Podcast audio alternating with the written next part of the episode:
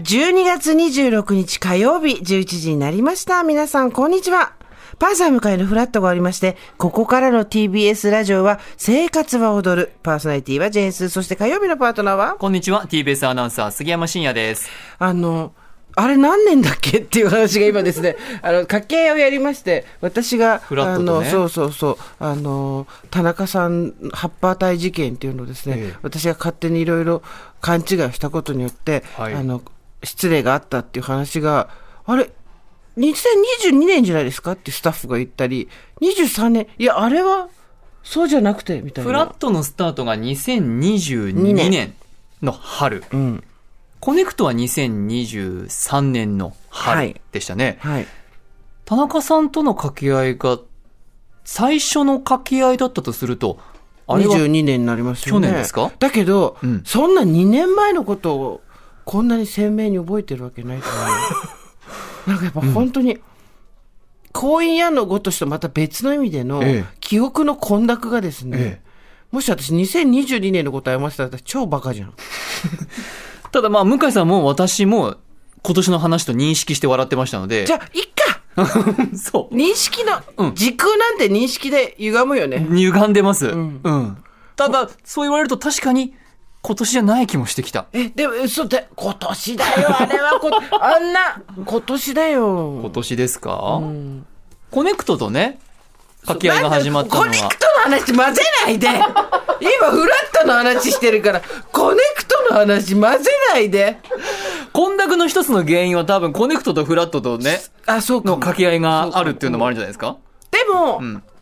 関西より向井さんの方が先にし知ったっていうのは認識としてあるよちゃんと菅さんより向井さんあそうですよね、ってことはやっぱりフラットの方が先始まってるから、ん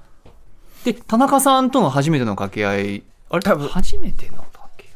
合いもうほら誰も記憶 が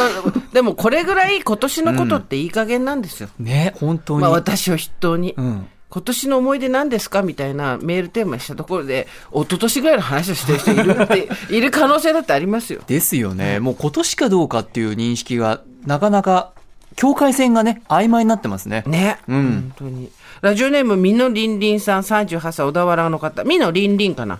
えっと、いただいております師走の赤坂風物詩となってるサスケそうなんでもうサスケのねついに時期なんですよサスケって何年やってんのサスケはね、1997年からなんで、26年ぐらいやってます。すごいはい。じゃあレジェンドたちはもう年齢倍ぐらいになってるってことそうですね。一番出ていらっしゃる山田山田さ勝ん美さんはうんもう58ぐらいかな。なのもうあらかんなので、そうです。だから当時30歳ぐらい。だよ ね、はい。信じられない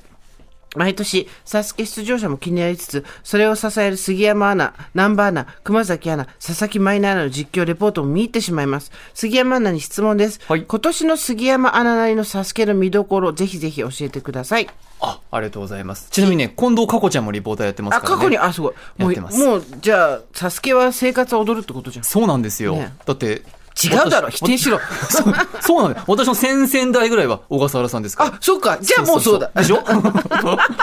ひどい。今年のことはまだ覚えてます。大丈夫。今回が41回大会なんですけど、前回、森本裕介さんという方が完全制覇までああと1秒ぐらいだったんですよね。うんうんうんですから、森本さん含めて、今年こそ完全制覇が出るのかっていうのが1点。で、もう1個は今年結構1年かけて、高校生の大会とか、実施してきたんですよ、初めて。おおサスケ甲子園っていうヤング層、うんヤング層。で、高校生たちも新しい子たちが出ます。で、中学生たちでも今、サスケの番組を見てファンだった子たちが、部活とか入らないで、サスケのためにトレーニングして、思いを持って今回、初参戦とか、ええーすごい2回目の出場とかっていう人がね、結構いるんですよ。はい。だから、新生と常連の、このまた、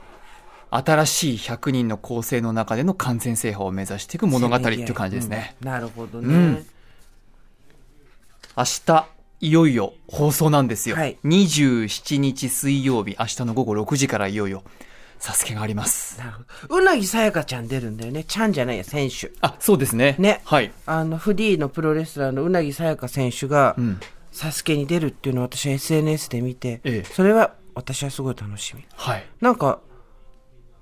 すごいよね。なんかいろんなジャンルの人が出てますよね。基本的に100人は、んあの、職業が一緒ではない人たち。おおそういう縛りあるんだ、はい。何々屋さんとか、プロレスラーとか、芸人とか、アイドルもそうですけど、電気屋さんもいるし、うんエンジニアもいるし、シューズメーカーの人コもいラムるニし。ストいるコラムニスコト。ラムニストね、空いている。空いてるよね空いている。なんで空いてるか知ってるなぜ 運動し ないから。いそうですね、1年ありますから、次の大会まで。や、シニア作ってよ。シニア、なんか前も言ってましたよね、サシニスアケシニアっていうのを作って、あの、ワンちゃんがさ、競技するやつあるじ ゃん。飛んだりとか、いこう、あの、シーソーをさ、やったりとかさ、あ穴を通ったりと犬か。が一生懸命走ったりするやつですそねうそうあれぐらいの感じのサスケにしといてよ。ちょっと段差低めの やつ。そうそうそう。だってまず最初に、右左右左って言って下に水があって山になってるところをそうそうこうやるあの右でまず足首折れる もんサスケシニアそう。ただね、私もね、スタート台に立ったことあるんですけど、あのね、右左で踏むやつ、クワッドステップスって4枚の板っていうことなんですけど、その1枚目の板まで結構遠いんですよ。あ実は。もうその時点で怖いんだね、だから、あの、届かない人もいると思います。サスケ深夜やったら。じゃあサスケシニアちゃんとピタッとくっつけとこうよ そうね。ギリギリまでピタッとくっつけて高さもさあ安定させよう安定させた方がいいですね。あのほら公園とかにある無料の運動器具あるじゃんあはい。あいう感じにしようよサスケシ確ニアかにそうですね。だってこれからうん。全世界うん。高齢化社会ですよ確かに。そうもだう人口の40%がん2000何十年には高齢者ですよ。うん。もうサスケ死にをやるしかないんです よ。ほも確かにそっちの方がビジネスチャう、ンスあそるかもの時にええ山田さんが輝くセカンドステージが来るわけです よ。山田勝美73歳みたいそうなそうそう。軽々と登った いいですね。ちょっと見たい。